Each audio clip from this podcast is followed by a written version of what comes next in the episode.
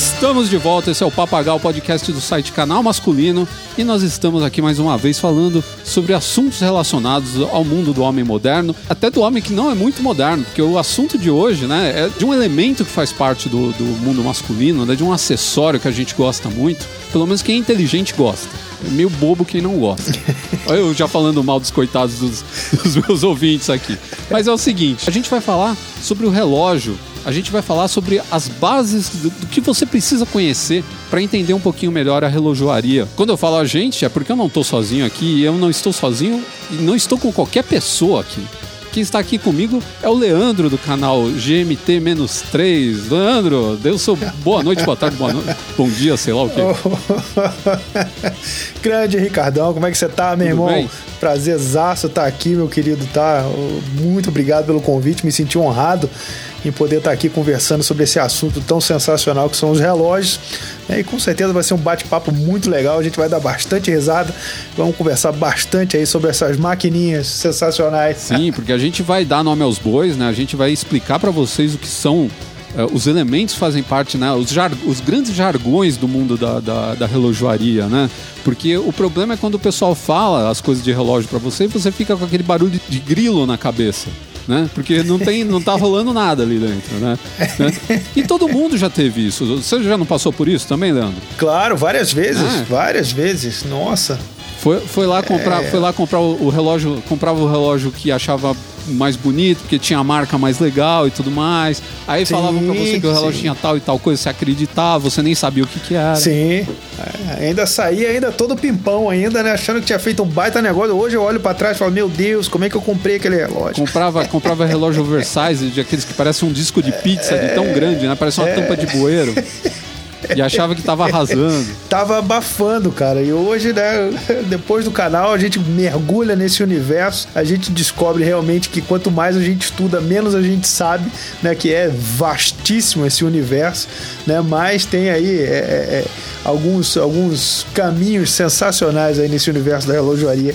E com certeza a gente vai discutir vários deles hoje, Ricardo. Em primeiro lugar, longe de mim, tá? Falar mal das pessoas que compram um relógio grande. Para algumas pessoas, inclusive, fica bem porque o cara tem um pulso gigante, né? Então precisa de um relógio grande. Existem relógios que são grandes por um motivo também, né? Porque são ferramentas e eles têm que ter uma caixa grande para poder acomodar tudo que, que, tem que ter dentro dele, né? Mas assim, você vai ver que depois desse papo, você vai olhar para os relógios de um jeito diferente, você vai falar, ah, realmente tem razão, podia ter comprado um pouco melhor, podia ter mudado a minha, o, meu, o meu ponto de vista. E olha só, esse podcast aqui é só o começo, porque a gente vai ter um outro onde a gente vai falar especificamente de compra e colecionismo. Então, o Leandro vai voltar aqui com a gente também em outro podcast e a gente vai arrasar nesse outro podcast também, eu tenho certeza, porque o Leandro sabe pra caramba. Leandro Amorim do GMT-3, por favor, faça o seu jabá aí, fale das suas redes sociais e tudo mais. Ah, legal, legal, legal. Quem curte, né, quem quiser se aprofundar um pouco mais sobre esse universo, tem lá o meu canal no YouTube, né, o GMT-3.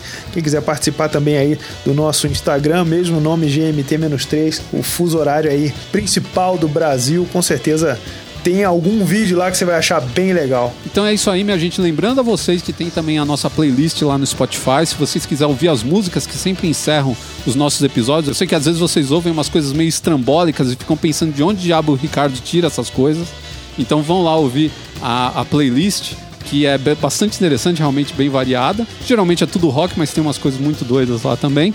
É, também tem o nosso curso de moda masculina. Se você quiser fazer o curso, entre em canalmasculino.com.br barra curso. Você vai ficar sabendo lá preço, as aulas, a grade de, de de programação, de tudo que tem na, na aula. É um curso muito bacana, não é porque sou eu que dou, eu sei que eu sou um cara suspeito para falar do curso, mas realmente é um curso sensacional que eu acho que você deveria fazer. Ou garota que está ouvindo esse podcast, porque tem meninos ouvindo nosso podcast também, dê de presente para o seu namorado.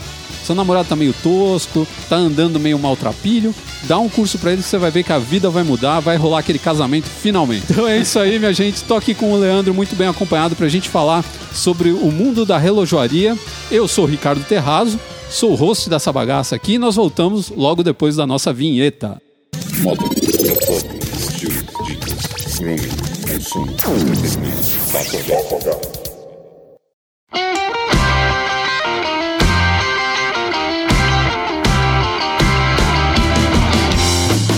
esse é um podcast onde a gente vai falar do assunto especial para mim, porque eu gosto muito e com certeza para o Leandro, que é relógio. Eu acho que o jeito certo de começar um podcast sobre relógios é fazer o wrist check, que é um termo muito usado pelos amantes de relógio, que é quando você encontra com um amigo seu ou faz um vídeo com um amigo seu e você pergunta o que, que ele está usando, né, para todo mundo ficar sabendo o que, que o cara tem no pulso. Então eu vou perguntar pro Leandro o que, que você tem no seu pulso nesse momento. Olha, Ricardinho, eu estou utilizando um Laco, tá? Um relógio alemão no estilo Flieger, que é o carinha que eu estou utilizando para esse bate-papo.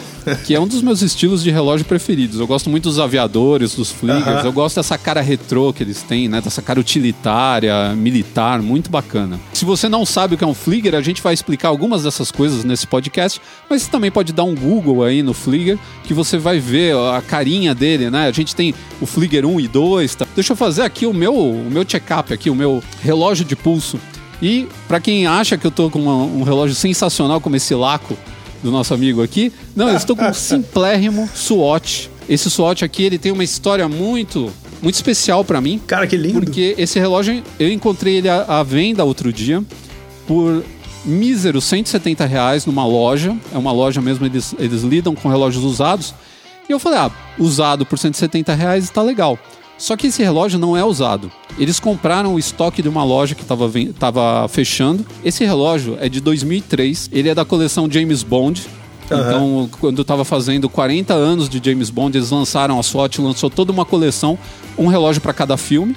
Esse aqui é do segundo filme, Moscou contra 007. Por isso que ele tem a estrelinha vermelha no topo dele, a estrelinha da, da União Soviética.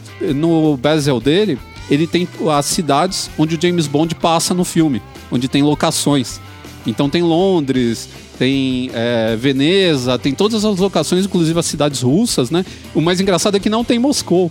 Né? Tem outras cidades, mas não tem Moscou, né? E é Moscou contra Nova York, que em inglês ele chama From Russia with Love, né? Isso, com, isso. Da Rússia isso. com amor, né? Uhum. ele tem escrito na pulseira o um nome em baixo relevo e dentro ele tem escrito Danjak 007 que é a produtora do 007. Então é um relógio que, se eu encontrar com um cara que é tarado por 007, eu consigo fazer um bom negócio com esse cara, viu? Eu vou te falar. Tem vários, cara, que seguem o canal, que curtem pra caramba o 007 e a relojoaria, cara. Muito legal. Então, você não sabe que o, esse relógio aqui, eu paguei 170 reais nele, mas eu vi ele para vender lá fora, no mesmo estado desse daqui. A única coisa que ele tem é a caixa e esse aqui não tem a caixa. Os caras perderam, uhum. ele veio numa caixa é, whatever. Uhum. Mas eu vi ele por 150 dólares para vender. Olha só. Então foi um ótimo negócio, fiquei super feliz. É, eu tive que fazer uma pesquisa porque ele veio com outro nome no site. Foi uma loucura. Uhum. Essas coisas que a gente vai falar, inclusive, aqui, porque são coisas de, de tarado pro relógio. Gente que ama relógio e começa a pesquisar o nome e tudo mais. Esse primeiro podcast aqui que eu tô gravando com o Leandro, a gente vai falar de coisas mais básicas para você entender o mundo do relógio, da relojoaria, porque muita gente se perde e às vezes até você saber o um nome de uma parte do relógio é legal, até na hora de você comprar, o vendedor vê que você não é um mané que está ali escolhendo qualquer coisa, sabe? Então quando você fala o nome certo de, de, uma certa parte do relógio, sabe? Você fala coroa em vez de falar coisinha que tem do lado do relógio que a gente gira. Então, o cara nota que você não um completo mané e te respeita muito mais e vai te oferecer coisas melhores, não vai tentar te enfiar um relógio aí qualquer, né? Então eu fiz aqui uma, uma pauta maluca, onde tem muito conteúdo e a gente vai tentar passar, mas eu tô com o cara certo aqui. Eu tô com o cara do canal GMT-3, né? E a gente já fez as, as, devidas apresentações, mas vamos deixar aqui mais uma vez marcado que tá o Leandro aqui com a gente e é um cara que conhece muito. Então, eu acho que a gente pode começar justamente por isso, Leandro. Vamos falar de partes do relógio de pulso.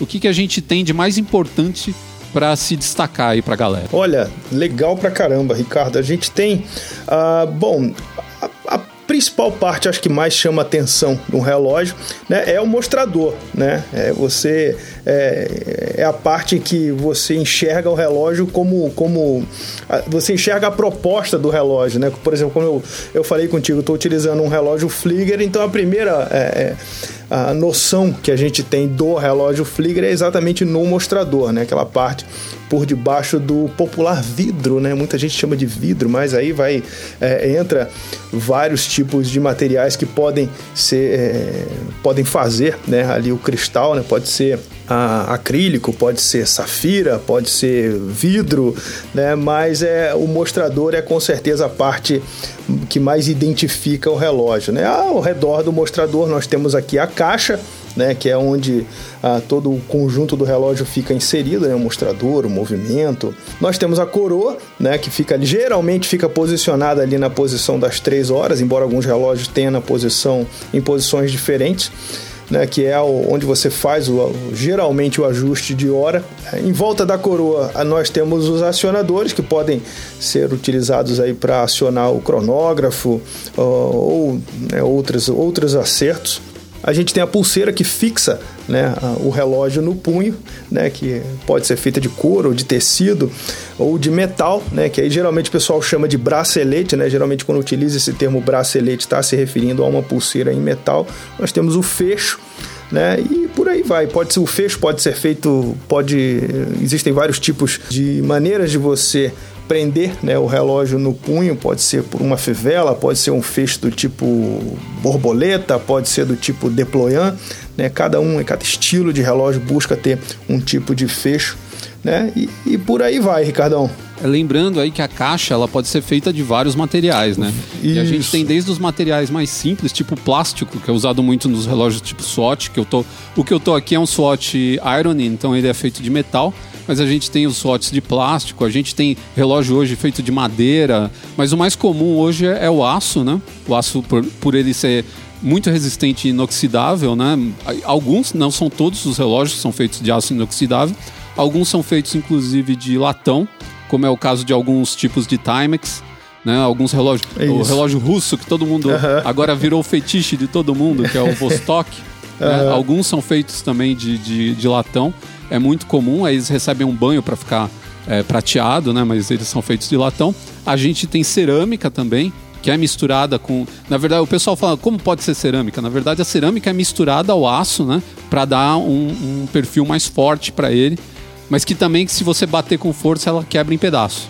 Né? É, Enquanto o aço é. não acontece isso. Ela não risca, mas ela quebra em pedaço. Então, todos tá, aí tem os seus prós e os seus contras, né? Por exemplo, o plástico é barato o aço é popular e é, é pau para toda a obra. Né? Então você tem, tem carbono né, também, que pode ser. Estou esquecendo de algum aí, pelo amor de Deus. Ah, você tem também os metais preciosos, né? Você tem a relógio feito em prata, né? Como um Tudor. A Tudor lançou recentemente um relógio feito, com a caixa feita em prata. Isso, tem platina. um bronze, tem platina, tem ouro branco, tem ouro vermelho, ouro rosé.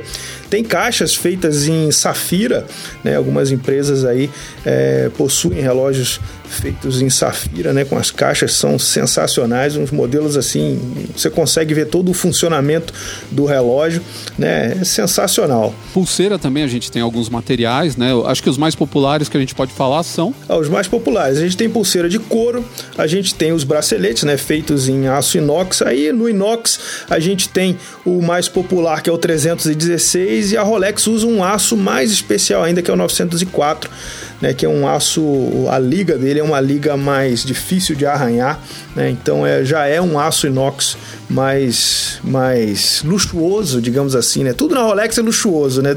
É, é, é a essência de tudo aquilo que de, quali de melhor qualidade pode ser feito, a gente vai encontrar num relógio Rolex. O Leandro já falou com muita propriedade da caixa, né? E dentro da caixa a gente tem o coração do, do relógio, né? A gente tem é a parte mais especial do relógio, a parte mais valiosa. Nem sempre a mais valiosa, porque você pode ter né, ali coisas simples e o relógio ser coberto de ouro, por exemplo, né? Exato. Mas ela é valiosa pelo fato dela fazer a máquina funcionar, né? Ela fazer o relógio ter a serventia dele, né? Se você quiser pagar de bonito quando você for comprar o relógio ou na hora de conversar com seus amigos, você não vai chamar de máquina. Como é, é que você chama? Ó, existem alguns termos né, que o pessoal gosta bastante de utilizar, né? Que é o movimento ou calibre, né? O pessoal da antiga chama de maquinário, né? Mas os termos mecanismo. mais é, mecanismo, né? Mas o, você falar movimento ou calibre, aí quando você já está falando que você já está mostrando que já, tá, já não é tão leigo assim no universo da relojoaria, né? Quando você utiliza esses termos. Outra coisa, deixa eu só voltar um pouquinho, a gente estava falando. De, vamos entrar agora né, no calibre, nos tipos uhum. de, de, mecanismos que tem. Só voltando um pouquinho também, falar o cristal, né, que você falou, uhum. que é o que protege o mostrador, né, e que dá visibilidade ao mostrador. é, ele pode ser feito de vários tipos de, de material, né? Quais Exato. são os materiais que a gente tem disponível de, de cristal? O mais barato é o acrílico, né? Que ainda é bastante utilizado. Né? Existem, como você SWOT próprio mencionou, SWOT, é, SWOT, né? os Vostok né? utilizam o chamado o acrílico. Né? Tem, tem vários relógios, inclusive bastante sofisticados, como por exemplo o Omega Moonwatch, a versão mais desejada, né? tem o chamado Exalite, né? que é também um, um, acrílico. A gente tem a, o relógio com o mostrador feito em vidro, né? comum, né? bastante bastante barato. Nos relógios mais sofisticados a gente tem esse, esse mostrador em safira que é praticamente impossível de você arranhar, são o que você encontra nos relógios mais sofisticados, né? E o, também tem o case back, né, que é quando a parte de trás do relógio você consegue ver ali o funcionamento do relógio, do movimento, né, ali em, em funcionamento. Existem alguns relógios que tem o case back transparente, que é também ali uma aplicação ou de vidro ou de safira, né, chamado back safira nos relógios mais sofisticados que é um eye candy para quem é fã de relógio, né? Você vira ali o reloginho e você vê aquele movimento fofo. Putz, é muito legal. Ver, ver o movimento do relógio funcionar é um negócio emocionante. É, pra muito quem legal. gosta, não tem coisa igual. É, é, muito E não legal. precisa nem ser um, um movimento muito sofisticado. Você pega não. um movimentozinho simples, tal, tipo o 7S26 da Seiko. Uhum. E, cara, só de olhar aquele movimentozinho eu tenho aqui, putz, eu, tem dia que eu me perco olhando aquela a molinha se mexendo ali, a, o escapamento, né? Todo o sistema uhum. ali. Muito da hora. Então, essa parte do cristal é legal também explicar um pouco, deixa eu só falar um pouquinho aqui, por que que tem toda essa diferença, né, dos cristais. É porque cada um é um pouquinho mais forte que o outro. Por exemplo, o cristal de safira, ele tá um nível abaixo só do diamante, né? Tem, existe uma tabela de 1 a 10 para dureza de materiais desse tipo. O diamante é, é a nota 10, né? Tem outros materiais que são tão fortes quanto o diamante.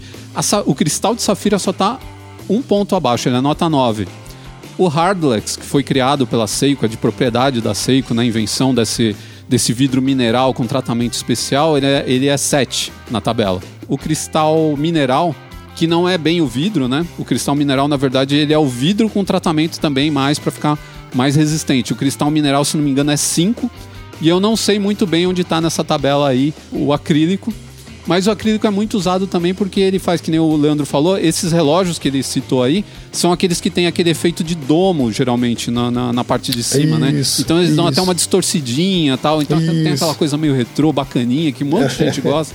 Então o acrílico para fazer isso é ótimo. Fazer isso. isso. em cristal de safira é um inferno. É. Porque é. para moldar sai muito caro. Exato. Então eles preferem fazer. E o cristal de safira ele tem uma coisa ruim, né? Ele é muito duro, mas quando ele quebra também ele estilhaça. Isso. Então ele fica estilhaçado. Aí. E o Hardlex, o, o, cristal mineral, quando ele quebra, ele fica rachado, mas ele continua protegendo o mostrador do relógio, né? Então essa parte é bem interessante. Vamos passar para a parte do calibre. A gente começou a falar e eu dei essa cortada aqui, mas é muito importante. né?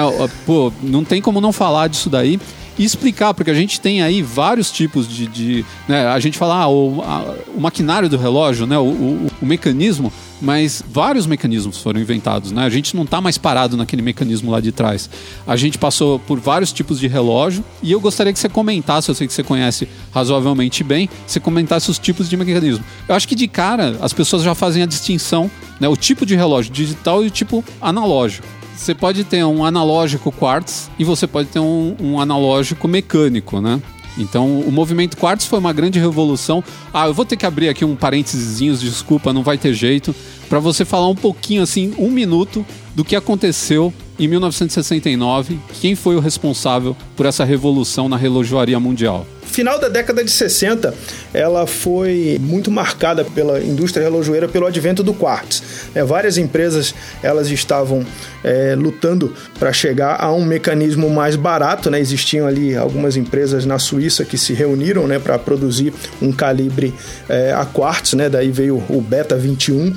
Mas quem chegou à frente dessa nessa história toda foi a Seiko, né? no Natal ali de 1969 eles apresentaram ao mercado o primeiro relógio quartz, né, que foi o Astron. Né? A ideia era desenvolver essa tecnologia né, e baratear o custo, mas quando ele foi lançado, ele custava aí hoje o equivalente a um, um Onix da vida, né? Um carro Onix. Então ele não era, não era tão barato. Foi criado como um relógio caro, né? E à medida que a tecnologia foi se desenvolvendo e outras empresas foram tendo acesso, aí o custo foi caindo bastante. É, caiu até se tornar o relógio. Hoje é o relógio mais barato que a gente tem, praticamente é o relógio digital. E é bom lembrar e o relógio quartz, ele já existia, né? Nos anos 30 já existia relógio quartz, só que ele era do tamanho de uma Kombi. Então a corrida não foi para inventar o relógio a quartz, a corrida foi para inventar um relógio a quartz que fosse portátil, que você conseguisse Exato. colocar no seu pulso. E foi isso que a, a Seiko conseguiu fazer antes de todo mundo. Quase um ano antes, né, de todo mundo, né? E isso daí virou o jogo, porque aí a relojoaria japonesa começou a ter um destaque mundial muito grande. Eles ficaram conhecidos como os caras que tinham a tecnologia, que tinham, que estavam à frente, né? Que estavam conseguindo. A Seiko, um dia, eu e o Leandro, a gente vai sentar e a gente vai contar, fazer um podcast e nós vamos contar a história da Seiko, que é uma história sensacional. Os caras, assim, 90% das inovações que os caras trouxeram foi absurda. Absurda. Os caras mudaram a relojoaria várias vezes, não foi só uma. Os caras lançaram no final dos anos 70, eles lançaram um relógio com televisão. É.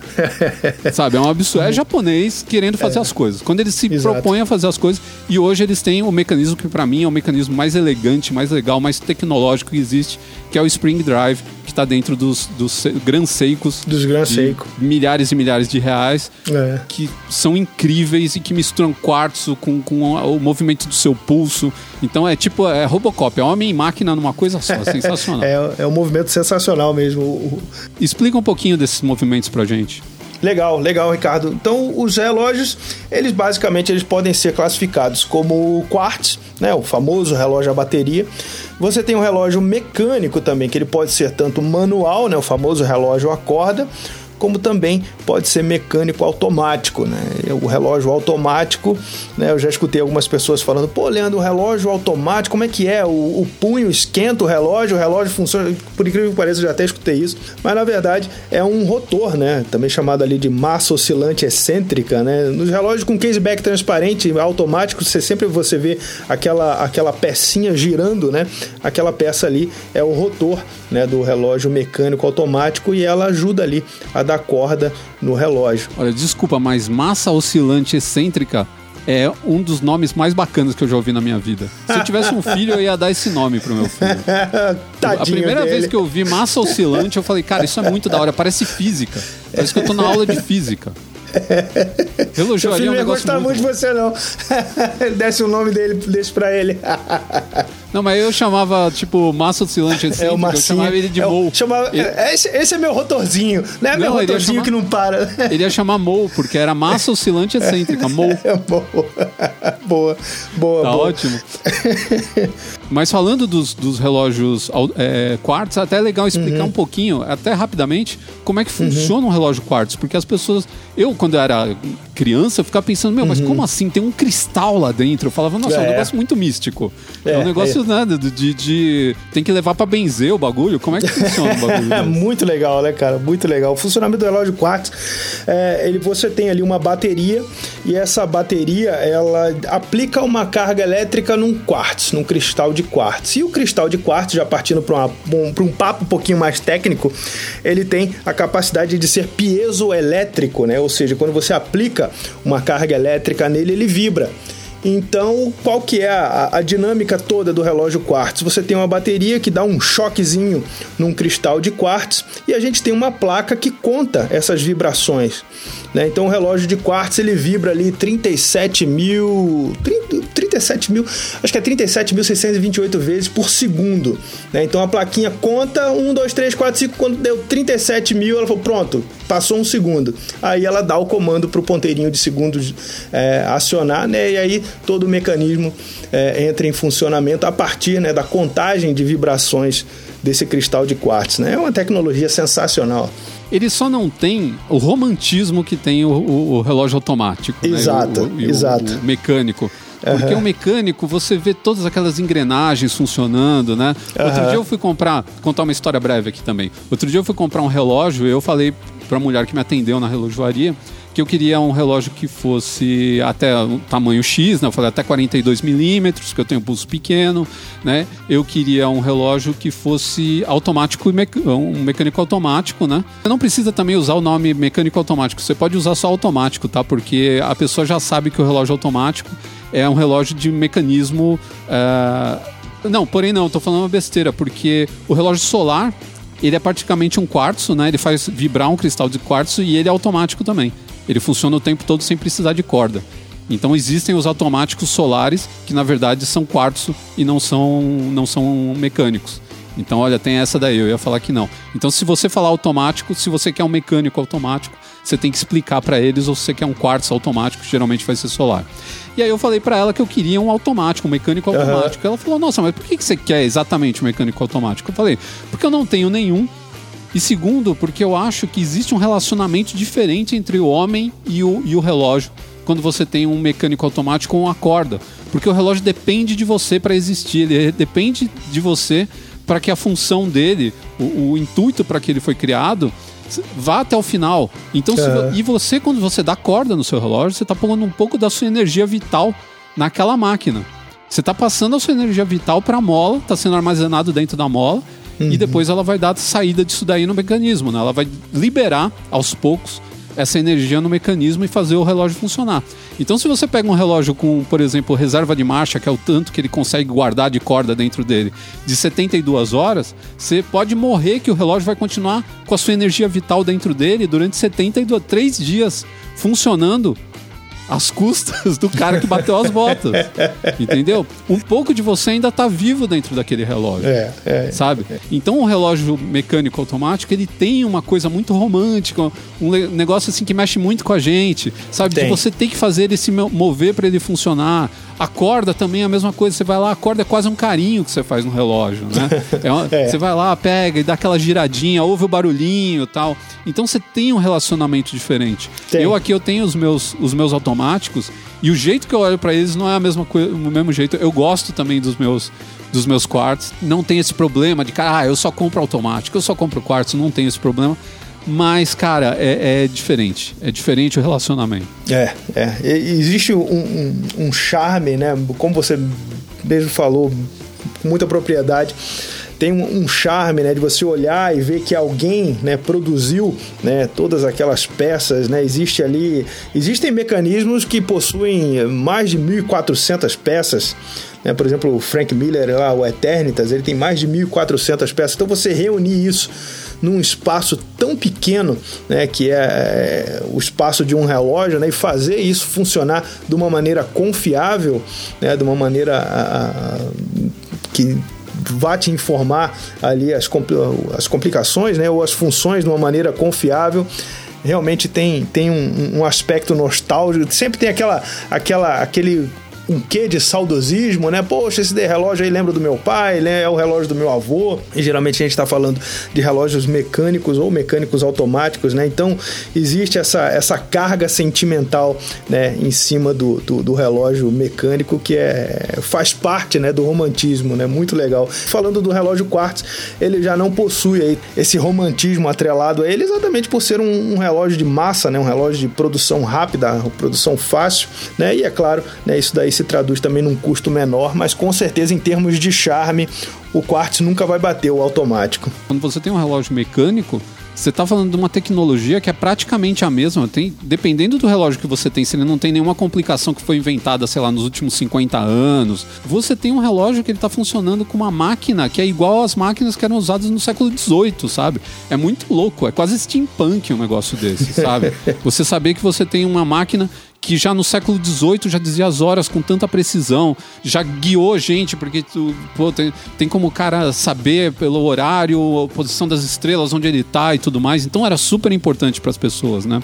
E aí a gente chega em outra coisa que a gente acabei de falar aqui, você também falou complicações. Explicar uhum. um pouquinho o que, que são complicações, que às vezes as pessoas veem, o pessoal falando assim, não, as complicações do relógio, blá blá blá, né? Aquele ar, uma, coloca o monóculo assim, fala, monóculo, né? é, coloca uma cartola e fala, "Ah, esse relógio tem várias complicações, tá? O que, que é isso? Não devo comprar porque vai ficar muito complicado esse relógio pra mim, né? Não, não é, isso.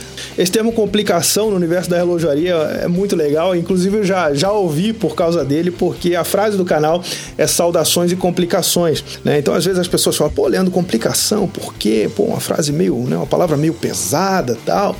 Mas no universo da relojoaria não tem nada a ver, né? Dá-se o nome complicação a toda a função que o relógio exerce, além de informar as horas, os minutos. Alguns consideram a data como complicação, outros não. Eu considero, né? Porque quanto mais funções um relógio possui, mais complicado é produzi-lo, é fazê-lo. Né? Então, daí dá-se esse termo, né? usa-se esse nome de complicação. O cara fala, ah, pô, qual complicação que o seu relógio tem? Ah, o meu tem cronógrafo, ah, o meu tem moon phase, né? fases da lua, o meu tem calendário perpétuo, né? então são complicações que o relógio possui. É, você tem os repetidores, né? Que são os que, que tocam de horas em horas também, são bem Isso, interessantes. isso, isso, e são isso. máquinas bem complexas para poder fazer Isso. esse negócio. Alguns tocam música, então dentro eles Isso. têm todo um sistema onde tem uns negócios que são tipo uns martelinhos minúsculos que ficam batendo Isso. numas barrinhas de ferro. Cada uma é de um tamanho diferente, cada uma faz Muito um legal. som e eles tocam uma música. É tipo você ter um órgão dentro de um relógio no seu pulso. Exato, exato. Sabe, Os é caras muito coisa de desenham- gnomo isso. Parece que tem um monte de gnomo vivendo dentro do- do- da parada. É. E tem gente que fala assim: ah, não, eu vou comprar. Ó, tudo bem, eu não sou contra e acho até legal e até teria um Apple Watch. Mas não é a mesma coisa, amigo. Não, Não é a mesma não. coisa. São Não, maçãs e laranjas, sabe? a única coisa que os dois fazem é, é falar a hora pra você. É, e o é. Uhum. Apple Watch tem até coisas a mais e tudo mais. Mas, é, putz, é muito louco quando você começa a ver por esse lado de entender a coisa por dentro. Né? É, muito e legal. essa coisa da complicação, pô, tem o, o Tourbillon, que é um negócio tão fantástico, que é completamente inútil, porque o que ele É. faz de. É, o tourbillon ele nem é considerado como uma complicação, né? Ele é mais considerado como um mecanismo parte mesmo. do mecanismo. Isso, isso, porque o tourbillon em si ele não, não, não demonstra nenhuma informação, né? Ele serve para ajudar a, a compensar ali o efeito da gravidade em cima do, do mecanismo, né? Mas você falou sobre o minute repeater, né? Que é aquela é é uma das complicações que eu mais gosto e é a mais difícil de fazer. Né? Você tem empre- poucas empresas que produzem relógios que têm essa complicação e eu acho ela simplesmente sensacional. Você tem pequenos marteletes ali que informam a hora de uma maneira é, audível, né? Você de olho fechado você consegue é, saber que horas são. Então isso é complicadíssimo É, de fazer. eles são muito importantes para pessoas com deficiência visual. né? Tem- Isso, isso. Muitos usaram os, Isso. repetidores por causa disso, porque eles conseguiam isso. saber a hora. Né, porque como ele bate com tons específicos ou, ou- ou variedade de tons, né? Então, tipo, meio-dia, Aham. 12 vezes, né? A Aham. hora quebrada, ele bate, tipo, tantas vezes tal. Então, a pessoa com defici- deficiência visual, a pessoa idosa, conseguia É. saber a hora. É a mesma coisa daquele carrilhão que você, sua avó tinha na sala da casa dela. é a mesma coisa, só que no seu pulso. De novo, é impressionante demais. É.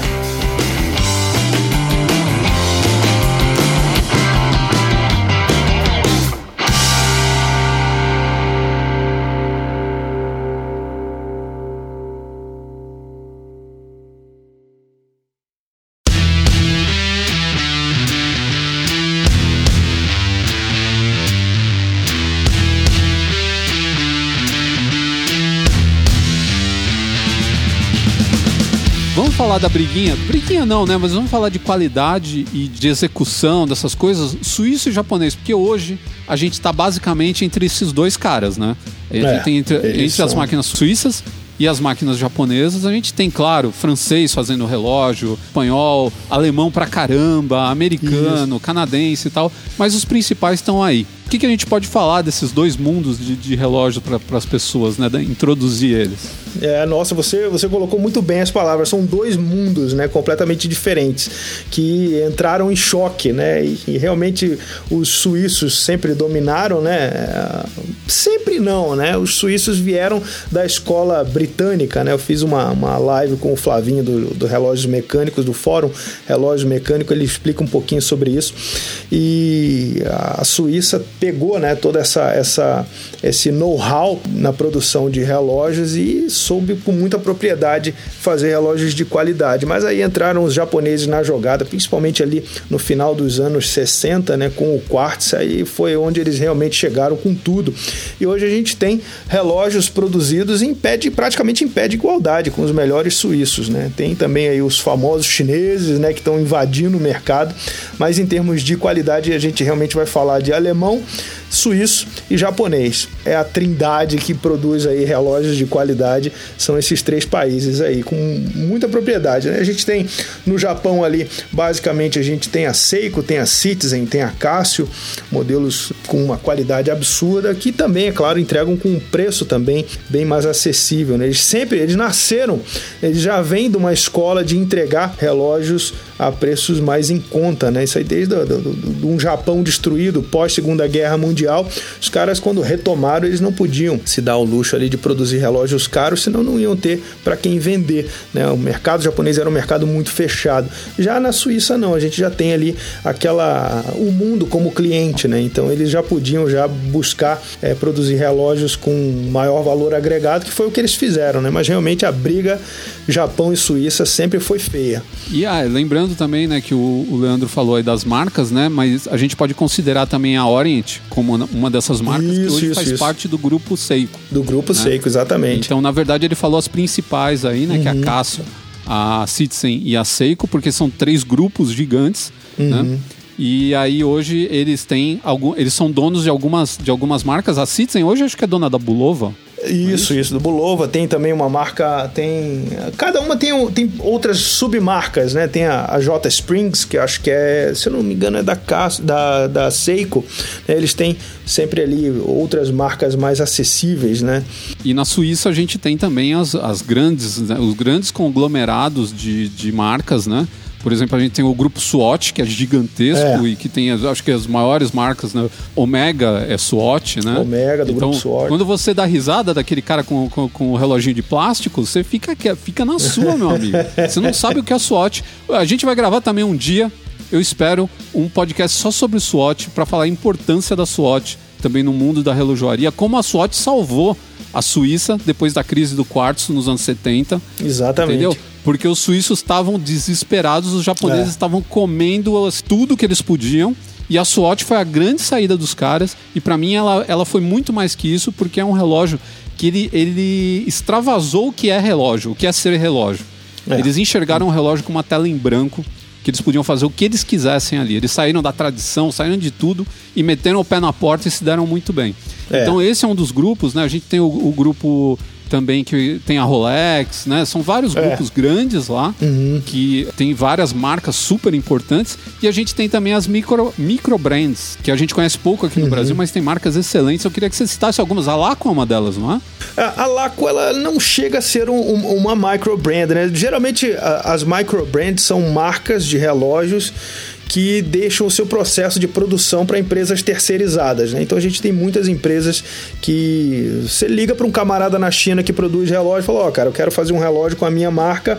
Aí o cara vai te dar né, um catálogo para você escolher mostrador, movimento, é, qual o calibre que você vai querer utilizar, ah, qual que tipo de relógio você vai querer montar, enfim, aí começa né, o processo da, da criação né, da microbrand, né, que são marcas que deixam para terceiros a produção dos seus relógios. Né? E a gente tem várias marcas, tem a Dan Henry, tem, nossa, tem, no meu canal já apareceram várias, né? tem a própria Phoibus, tem a Spinnaker, Aviate, enfim, a lista é, são centenas de, de micro, micro brands.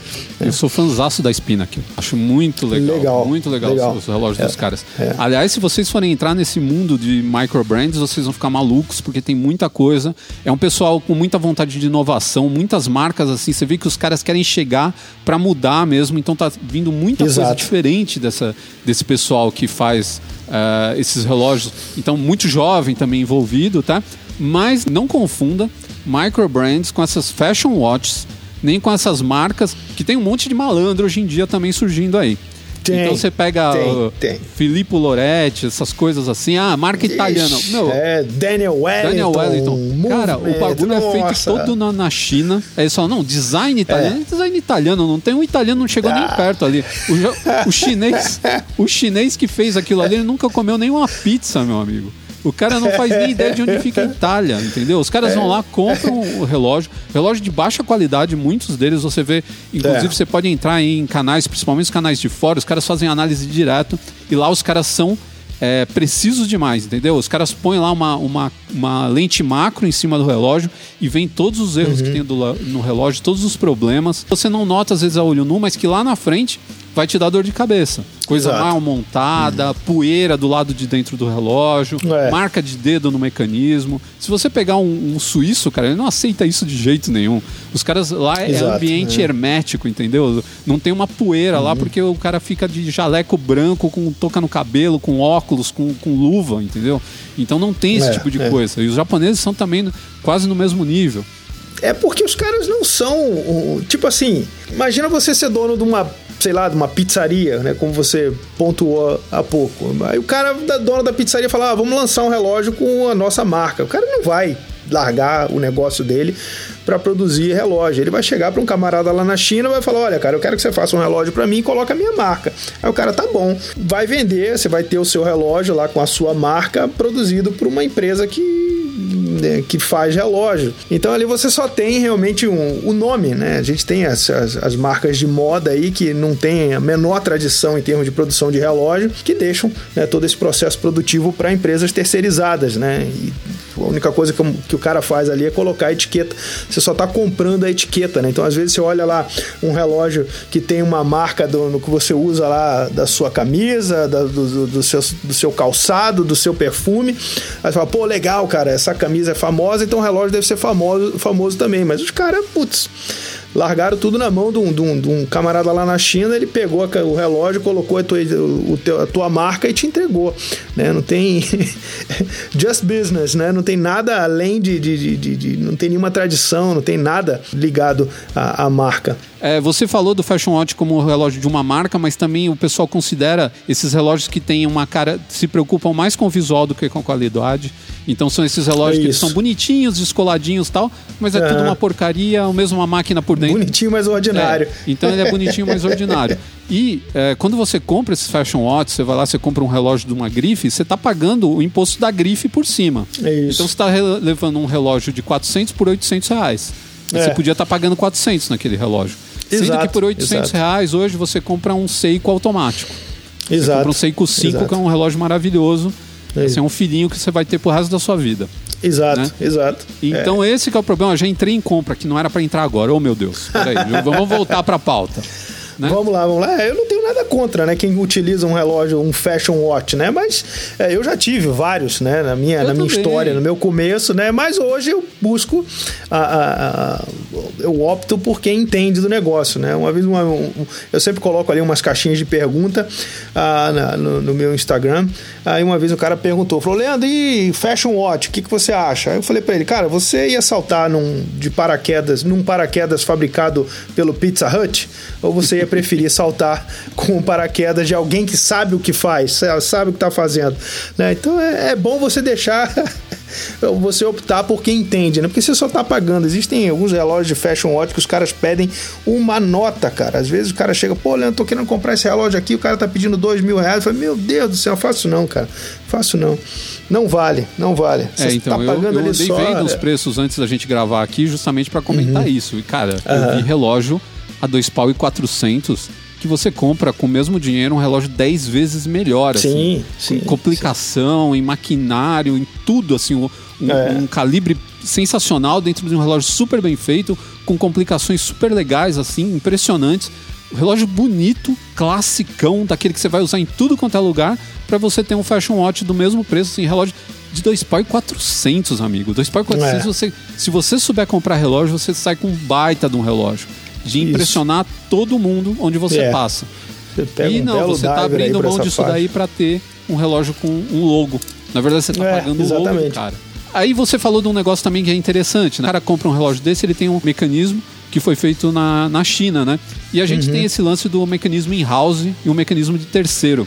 Uhum. E, e, às vezes o pessoal fala, não, e esse relógio aqui, o mecanismo in-house. Aí você fala, ah, tá, e é. o que, que tem de bom nisso? Existe também, né, em cima desse assunto, um romantismo muito grande, né, das pessoas optarem por comprar relógios, né, os relógios mais sofisticados, de, pertencem a empresas que produzem né, os seus próprios mecanismos. Né? Então, daí dá-se o nome né, de calibre in-house, né, produzido dentro da casa. Né? Então, a fábrica, quando ela diz, ah, o meu calibre é in-house, então ela está dizendo, olha, eu peguei uma equipe de engenheiros, investi milhões de dólares para a gente desenvolver o nosso próprio movimento, o nosso próprio calibre, né? Daí dá-se o nome de calibre in-house. Mas, né, existem empresas terceirizadas, né, que produzem calibres de qualidade sensacional. Como também existem empresas que produzem calibres que in-house que não são lá essas coisas todas, né? Por exemplo, se a gente falar dos russos Vostok, né, que é um calibre in-house, lá no próprio manual dos caras está dizendo, ó, o nosso relógio pode atrasar ou adiantar 30 a 45 segundos por dia. Né? Então, e é um calibre in house, é, é, bastante coisa. Se ficar com o relógio uma semana, o relógio vai estar lá te adiantando ali ou atrasando alguns minutos, né? Então, você já vai se atrasar para algum compromisso. O contrário também existe, né? Você tem ali calibres, como por exemplo os calibres fabricados pela, pela Rolex, né? Que são calibres ali, tem uma, um grau de exigência altíssimo. E você então, tem os de terceiros que também são é, impressionantes. Por exemplo, a ETA, Sim. você pegar um calibre ETA, é, de boa qualidade, é um baita de um relógio que Sim. você tem no braço. Sim. E detalhe, quem é dona da ETA? Grande SWAT, é, que já não está mais fornecendo, já não está mais, eles fecharam a porteirinha, então difícil hoje você encontrar é, relógios que não pertencem ao grupo SWAT com o famoso, né, o ETA 2824, Sim. que é um calibre sensacional. sensacional é, geralmente você consegue isso. Eu perguntei, tem uma microbrand que eu falo no canal que é a Zilos, que eles têm né, vários, vários relógios com calibre ETA. Né? Eu perguntei, pô, como é que vocês conseguiram é, acesso ao Zeta? Ah, eles falaram, não, a gente não pega mais com a fábrica, a fábrica não fornece. Existem é, pessoas, né, empresas que compram movimentos e eles ainda possuem estoque. Mas se a gente bater lá na porta da ETA mesmo, eles não vão querer, não, não vão nos vender nada. Então a gente consegue pegar com terceiros. E são calibres sensacionais. Inclusive, quando a ETA tomou essa decisão um tempo atrás, foi um AUE, né? Porque o pessoal ficou desesperado. Foi. Falou, de onde a gente é. vai tirar os calibres que a gente usa Isso. nos nossos relógios? Vamos ter que desenvolver tudo em house e tal. Embora existam outras, não é? tem a Honda, né? tem várias é, tem empresas Celita. que fornecem. Uhum. Ah, claro que a Seiko é uma delas, mas não é suíça, né? Então tem essa briga uhum. aí. Você não vai querer comprar. Muita gente não quer comprar um relógio suíço com uma máquina japonesa dentro, né? É. Mas são calibres também excepcionais. A gente tem também a Citizen, que é maravilhosa, né? Tem os Miota, que você Isso. acha. Esses relógios que você compra aí, fica todo feliz porque acha que, ah, comprei um relógio não sei aonde. Cara, é um Miota que tem lá dentro que foi feito lá no é. Japão baratinho e é um baita de um, de um, de um calibre maravilhoso. Isso, isso. É, a Citizen tem o, o Miotinha 9015 que foi criado para bater de frente com o ETA 2824. Né? E os dois estão lá pau a pau, brigando feio. É isso aí. É. E agora eu acho que a gente vai entrar numa das partes mais importantes aqui do nosso, do nosso podcast, que é explicar para o nosso amigo cabeçudinho que está do outro lado do fone, né? está ouvindo esse podcast agora, o que, os tipos de relógio mais básicos que existem e por que que você deve ter um ou outro. No, no, é uma coisa boa de você ter um ou outro no seu, na sua, não precisa nem ser uma coleção. Você ter ele no seu dia a dia porque vai suprir as necessidades do seu dia a dia. Então Isso. a gente pode começar com o dress watch. O dress watch é o que a gente poderia traduzir como relógio social, relógio formal, né? Então, qual que é a característica do dress watch para o cara que vai ter que vestir um terno, precisa de um relógio que alinhe com aquele terno, que fique bonitão? Quais são as uhum. características dele? Ah, nos relógios, né, para um uso mais formal, para um uso mais social, a gente tem geralmente o bracelete em metal ou então a pulseira em couro, né, que fica mais bonito. Né? Você tem relógios com a caixa mais baixa, né? então são relógios que não vão ter ali grandes complicações, né? exatamente para ele poder ficar mais baixo, você utilizar ali uma, uma manga de camisa e não te atrapalhar, não ficar ali para fora. Né? Então são relógios que vão te dispor menos informações. É porque num casamento você não vai precisar né, de um cronógrafo, né? você não vai precisar de um, de um nenhuma complicação para um evento mais formal. Somente saber ali a hora e os minutos já está de bom tamanho, que é né, ali a, a essência né, do relógio de utilização mais formal. Até porque o traje é um traje muito limpo, né? Muito clean. Então é o relógio ele tem que estar tá alinhado com o traje. Então você é. vestir aquele seu, você colocar no pulso aquele seu G-Shock, né? não tem como, né, cara? Você põe um é. negócio é. desse não tem nada a ver com a roupa que você está vestindo. É. O seguro é o seguinte: pulseira de couro. Você vai num casamento, alguma coisa assim, pulseira de couro combinando com o couro do sapato e do cinto. Então tá com o cinto e o sapato preto, pulseira de couro preta. Mostrador Legal. limpo, hora, minuto, segundo, no máximo uma data também. É isso aí. Uhum. Entendeu? Legal. Quanto Legal. mais coisa tiver nessas coisas, assim, vai, vai ficar muito cheio, muito, sabe? E geralmente, é. esse, que nem você falou, são relógios de perfil baixo. Então eles entram bonitinho ali debaixo da manga do, do seu, da sua camisa, não uhum. vai ficar atrapalhando. São bem sucintos, sabe? Não tem frescura, não tem nada ali que vá destoar do traje que você está usando. No trabalho, hoje a gente é mais, é, é mais receptivo para o relógio de aço, né? De pulseira de aço. E deem graças a Deus pela existência do James Bond, que foi praticamente ele que fez as pessoas aceitarem esse tipo de relógio, que até mais ou menos nos anos 50, 60, relógio de aço ainda era um relógio esportivo. As pessoas achavam ele muito esportivo para ambiente de trabalho. E aí começou -se a tra se trazer esse relógio para o ambiente de trabalho. Hoje, se você pegar um também bem discreto, ele pode ter até um ou outro detalhe um pouco mais chamativo, de repente um, um subdial. A gente não falou de subdial, né? Dentro do dial você pode ter os subdials marcando outros é, outras informações, como por exemplo o cronógrafo, né, com os segundos, você pode ter a marcação da data num, num subdial, né, num ponteirinho, em vez de ter ali a, a, a, janela e tudo mais. Você até pode ter uma coisa ou outra, mas para casamento, cara, sempre pega o mais limpo, você vai ficar super elegante, põe ali um traje super discreto tal, põe com relógio, cara, você vai ficar o James Bond, só que sem o, o, o Submariner, né, que o James Bond fazia parte do personagem, né? Como ele era um, um, comandante da marinha e tudo mais, ele usar um relógio de mergulho tinha tudo a ver com ele, por isso que inseriram lá. Mas se você quiser ser o cara elegantão mesmo, vai no de couro que você não vai errar, cara. Não vá num casamento com um diver com pulseira de borracha. Não, não, não vai ficar muito é. legal. Não é. Falando em diver, então, já que você falou, como que a gente reconhece um bom diver? Bom, uh, relógio de mergulho, né? Brasileiro, descobri depois do canal que o Brasil tem uma paixão por relógio de mergulho, que é o tipo de relógio que, que você vai encontrar ali um, um, uma resistência, né? Os relógios de mergulho, eles são assim as vedetes de quem produz um relógio porque são os relógios em que eles são submetidos assim aos testes mais rigorosos.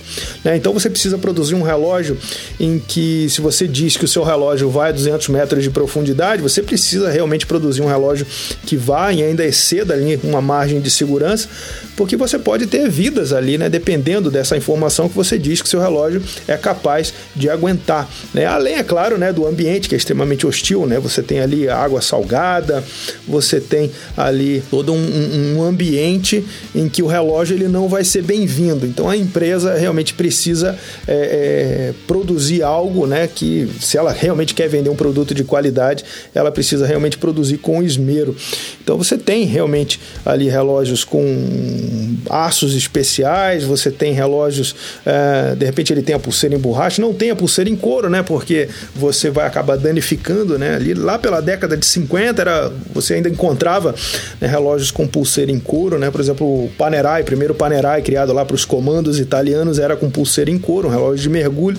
Mas hoje a gente já não tem mais essa, essa, essa necessidade de utilizar um relógio com pulseira em couro. Né? Você vai ter ali um, uma pulseira em borracha ou um bracelete em metal que vai cumprir muito bem ali essa função de você poder mergulhar. Né? Ele precisa ter uma altíssima legibilidade. Né? Geralmente você não encontra um relógio de mergulho com um mostrador ali muito carregado de informação. Ele vai priorizar ali os índices né? com tamanho grande, os ponteiros né? com tamanho grande, grande aplicação de lume, né? Né? De repente para você, se você vai mergulhar durante a noite, você ter ali acesso à informação. Com o advento aí dos computadores de mergulho, ele é mais uma ferramenta de redundância, né? Mas ainda assim é bastante utilizado. E as marcas, né, ainda, ainda batem muito forte ainda nas resistências, né, dos relógios de mergulho, né? A Rolex até hoje se vangloria, né, de ter levado seu relógio lá para profundidade Challenger, a Omega, né, com tem um Seamaster aí que levou também ali acho que a 11 mil metros, então é, é uma excelente vitrine,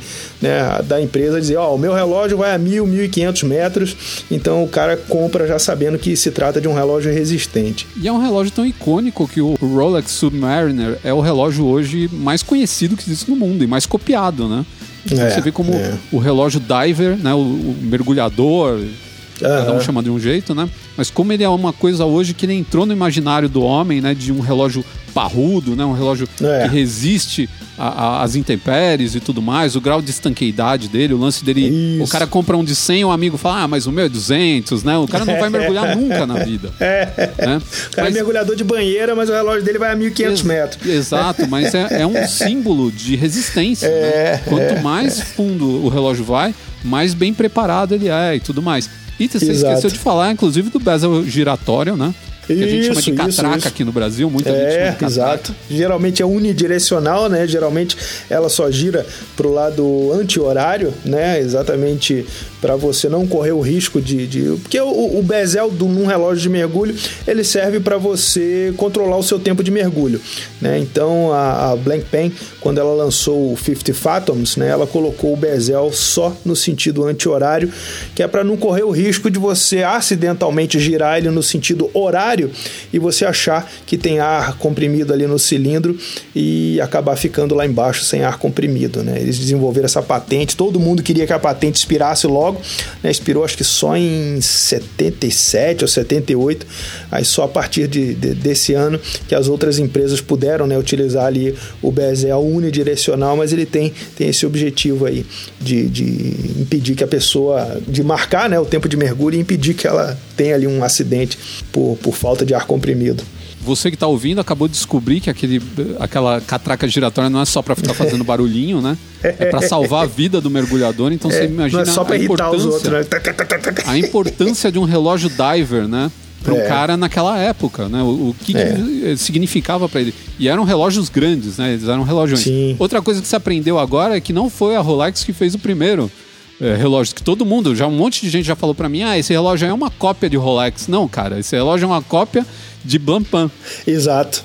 Porque todo mundo acha que ah, o relógio tem, tem bezel giratório, então é cópia de Rolex. Não, cara, é cópia de Blancpain, que a própria Rolex é. também roubou a ideia. Isso, sabe? isso. Tiveram então, que esperar a patente. Foram, foram os pioneiros.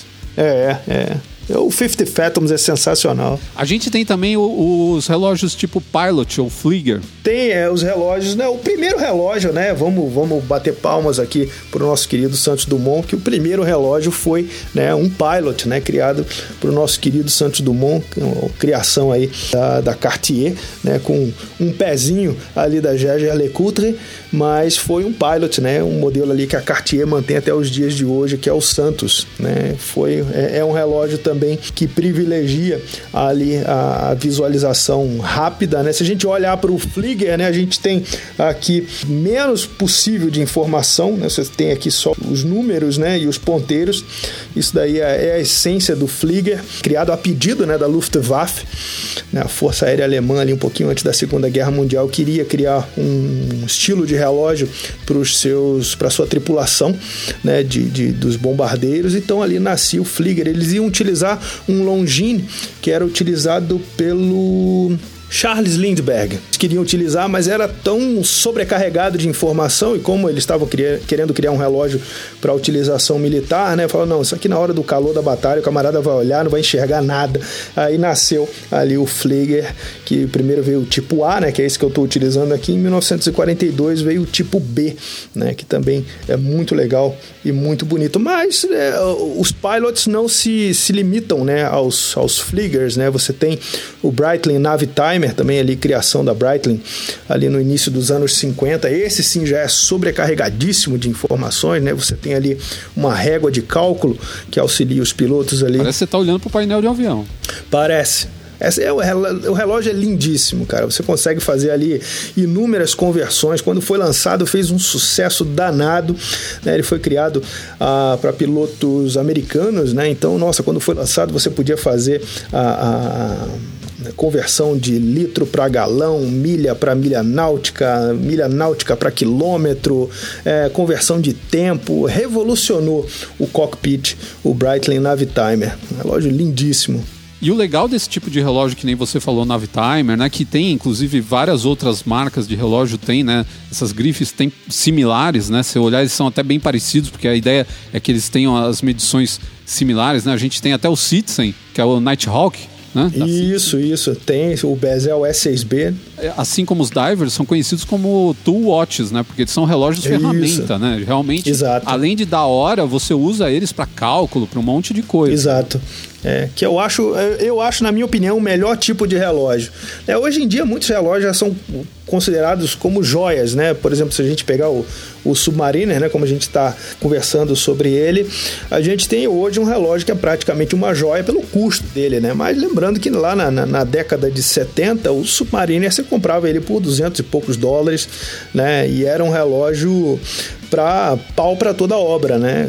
Era relógio, como eu costumo dizer, né? Relógio era utilizado por militar, então era relógio que você pegava arranhado, sujo de graxa, explosivo C4, um pedaço de explosivo amarrado, é, sujando o relógio, é, querosene de aviação, era relógio realmente para você botar para moer e o relógio aguentar, né? A essência do Tool Watch, que na minha opinião é, é o melhor dos mundos, né? Você usar um relógio por prazer, né? Não para você mostrar ou ostentar ou ou, até mesmo como um investimento, né? Comprar um relógio para deixar ele guardado num cofre, eu acho que não tem, não tem muito sentido nisso. Então, os tool watches. Você está indo contra a alma desse, dessa coisinha fofa que você comprou que é ser usado, cara. O bagulho foi feito para ser usado. Exato. Eu fico tão revoltado com isso quando eu fico quando o cara que compra tênis para deixar guardado. É. Pô, vá pro inferno, velho. Compra o tênis e vai usar esse diabo desse é. tênis, é. cara. Isso daí, isso daí vai contra tudo que existe no universo, porque tem gente passando fome e você tá comprando coisa para deixar guardada para nunca ninguém usar. É. Entendeu? É. Pô, põe um negócio é. no uso, cara. Você comprou um negócio bacana, vai usar, vai mostrar para as pessoas, vai, pô, melhora o seu visual, deixa você mais bacana. Você gastou maior grana. E para, é. parem com essa ideia de investir em relógio. Não existe é, isso, investimento é. em relógio. É tipo investir em carro. Você compra o carro, custa 100 mil. Você sai da concessionária, vale 50 mil. Que investimento é esse? Mas a gente vai falar disso também em outro podcast, porque vocês fiquem espertos Nossa. aí, que a gente vai dar continuidade à nossa conversa aqui. Vai ter um segundo podcast falando sobre como comprar relógios e se você quer colecionar também, a gente vai falar sobre isso. É, mas isso é um, é um, próximo assunto. A gente ainda tem que terminar esse podcast aqui. A gente ainda tem os relógios tipo Racing também, que também são tool watches. Sim, sim, são, né? A gente tem na, na a essência dos relógios de corrida, né? Os Racing, são os relógios que tem ali o cronógrafo, né? A gente tem o, o o Omega, o Moonwatch, né, o Speed, a gente tem o do Rolex Daytona, são os, os, os modelos mais icônicos né, desse estilo racing. Né? O próprio Daytona nasceu né, na, na, nas pistas de corrida, nasceu, na, não foi nem nas pistas, né, foi nas areias de corrida, né, nas corridas que né, tinham umas corridas realizadas nas praias né, lá nos Estados Unidos. Então tinha um piloto bastante famoso, não lembro o nome dele agora, mas ele começou a ser visto utilizando um Rolex que era o chamado pré-Daytona, né, que tinha ali o cronógrafo. Aí começou a fama, né, do, do, do, Daytona nas areias ali, acho que não sei se era Los Angeles, não sei, cara, era uma corrida de areia oval, né, na praia, e o cara fez muito sucesso. Ele estava utilizando um Rolex e começou a fama, né, do, do, do Daytona bem ali na, nas areias de corrida. Muito legal, cara, os, os Outra coisa que dá vários podcasts falar dos relógios de corrida, e aí lembrar é. de todos os caras que usaram relógios, relógios em homenagem, o Senna do, do da Tag Heuer e tudo mais. Isso, Tem muita isso. coisa para se falar disso. Anota aí, faz um vídeo. faz um vídeo é sobre isso. É verdade. tem, tem. Relógio de corrida, nossa, a gente tem a própria Fórmula 1 hoje, né, que é inundada de relógios, né, relógios cada vez mais mais sofisticados, todos eles buscando esse esse savoir-faire, né, da, da, do universo das corridas. Né, tem, você tem Richard Mille, você tem a própria cronometrista oficial da Fórmula 1 hoje em dia, né, que é a, Rolex, né? Então realmente você tem ali o universo da relojoaria bem inserido ali junto com com a gasolina dos, dos bólidos da Fórmula 1. E eu coloquei aqui na lista o Field, mas o Field é bem similar ao Pilot também, né? O Flieger, assim. Eles são mais ou menos uma mesma família de, de relógios, né? Eles nasceram no mesmo universo que foi o universo do, do, do, do conflito, né? O Flieger nasceu para quem ia operar uma, uma aeronave e o Field nasceu, como o próprio nome diz, para o campo, né? O, a, nos idos ali da Primeira Guerra Mundial, né? Quando começaram, a, a, o pessoal começou a pegar os relógios de bolso e prender né, no punho com pulseiras né, apropriadas para isso, foi ali onde nasceu ali os primeiros Field. Né? A gente tem hoje alguns modelos que ainda tem ainda bastante dessa, dessa, desse DNA né, de, ser, de serem relógios extremamente legíveis.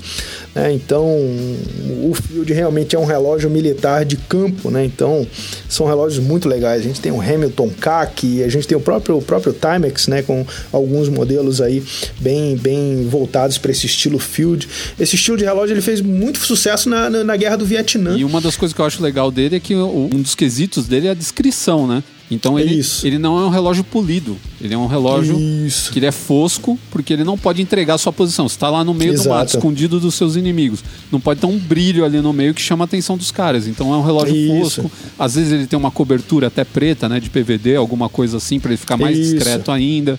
Então ele tem todo um imaginário ali em volta dele do que ele te, tinha que ser, né, para atender aos, aos oficiais, né, aos, aos soldados e para não entregar os caras de mão beijada pros, é. pros inimigos, né? Então, Alguns até tem uma grelha, né? Que eles, é, para impedir né, de, que algum, de, algum detrito de, de explosão é, quebrasse o vidro, ou até mesmo né, que o, o, o, vidro ali entregasse a posição através de um reflexo.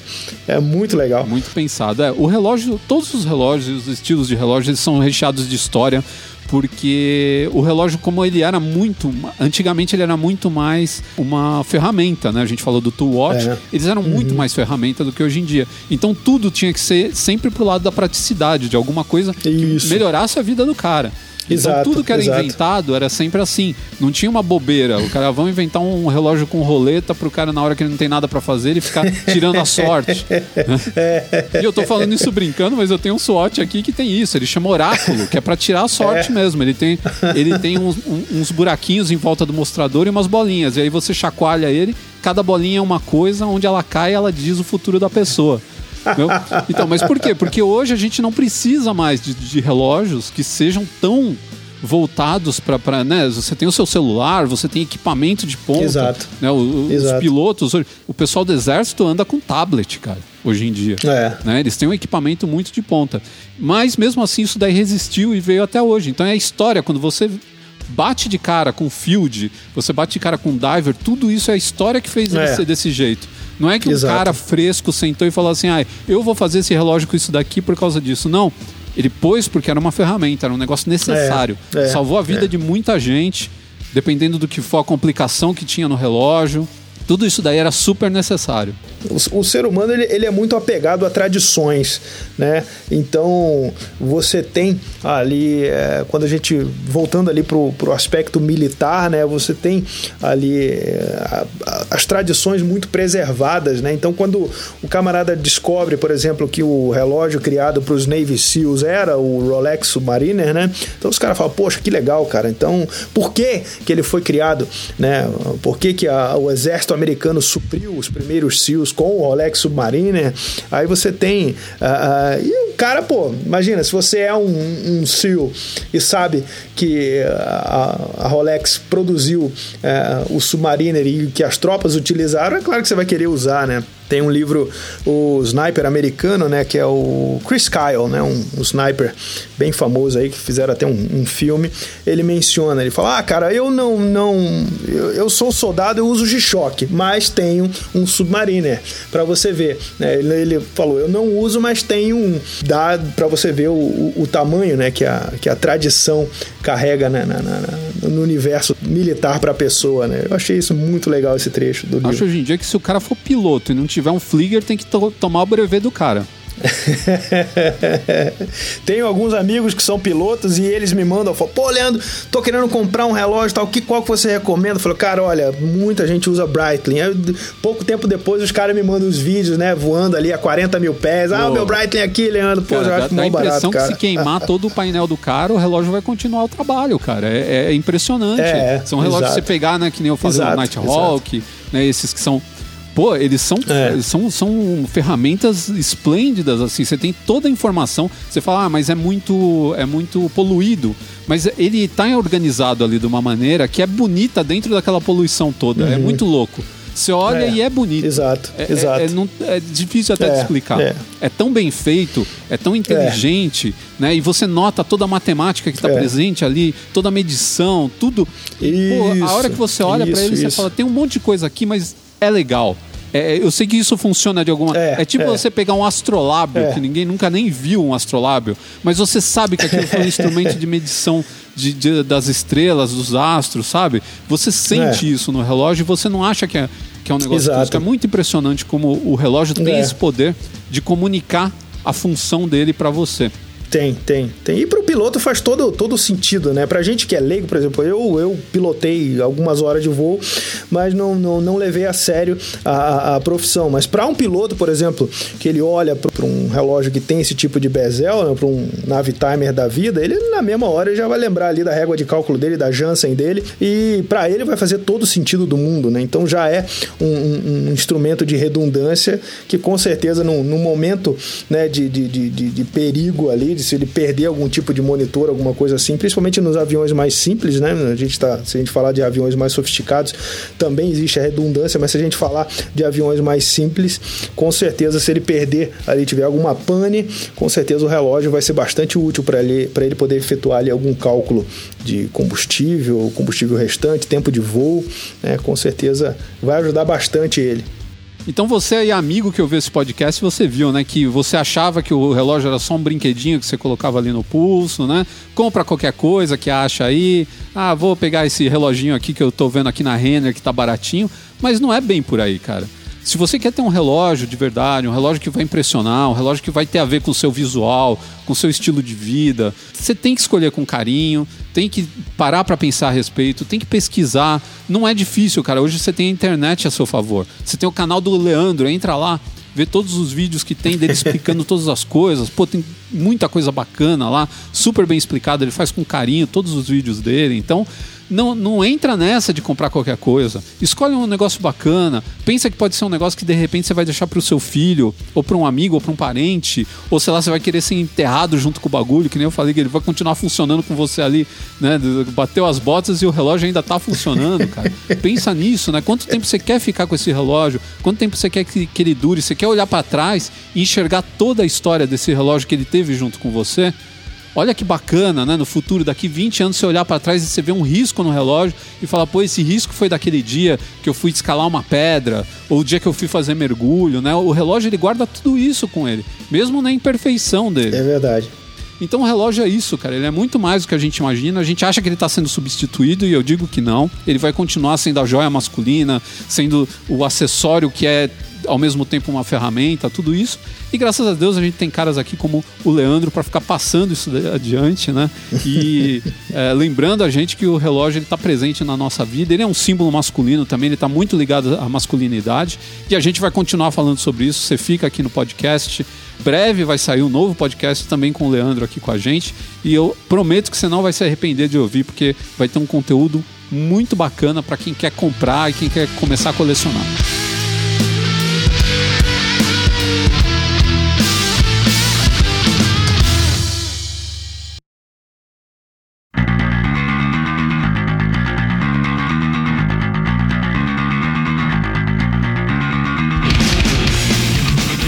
Encerrar esse papagaio em novo formato, mas com um convidado super especial aqui, falando de um assunto que eu sou apaixonado e tenho certeza que muitos de vocês também gostam. E se não gostavam, agora que ouviram o podcast, eu tenho certeza que também estão vendo com outros olhos o mundo da relojoaria. A gente tem uma dica do Leandro aqui, essa tradição a gente vai manter no podcast. Eu acho que é uma dica de leitura, que eu vi ele aqui mexendo nos livros e tudo mais, né? Então eu vou pedir para ele deixar aí a contribuição para os nossos, mais, mais uma contribuição para os nossos ouvintes.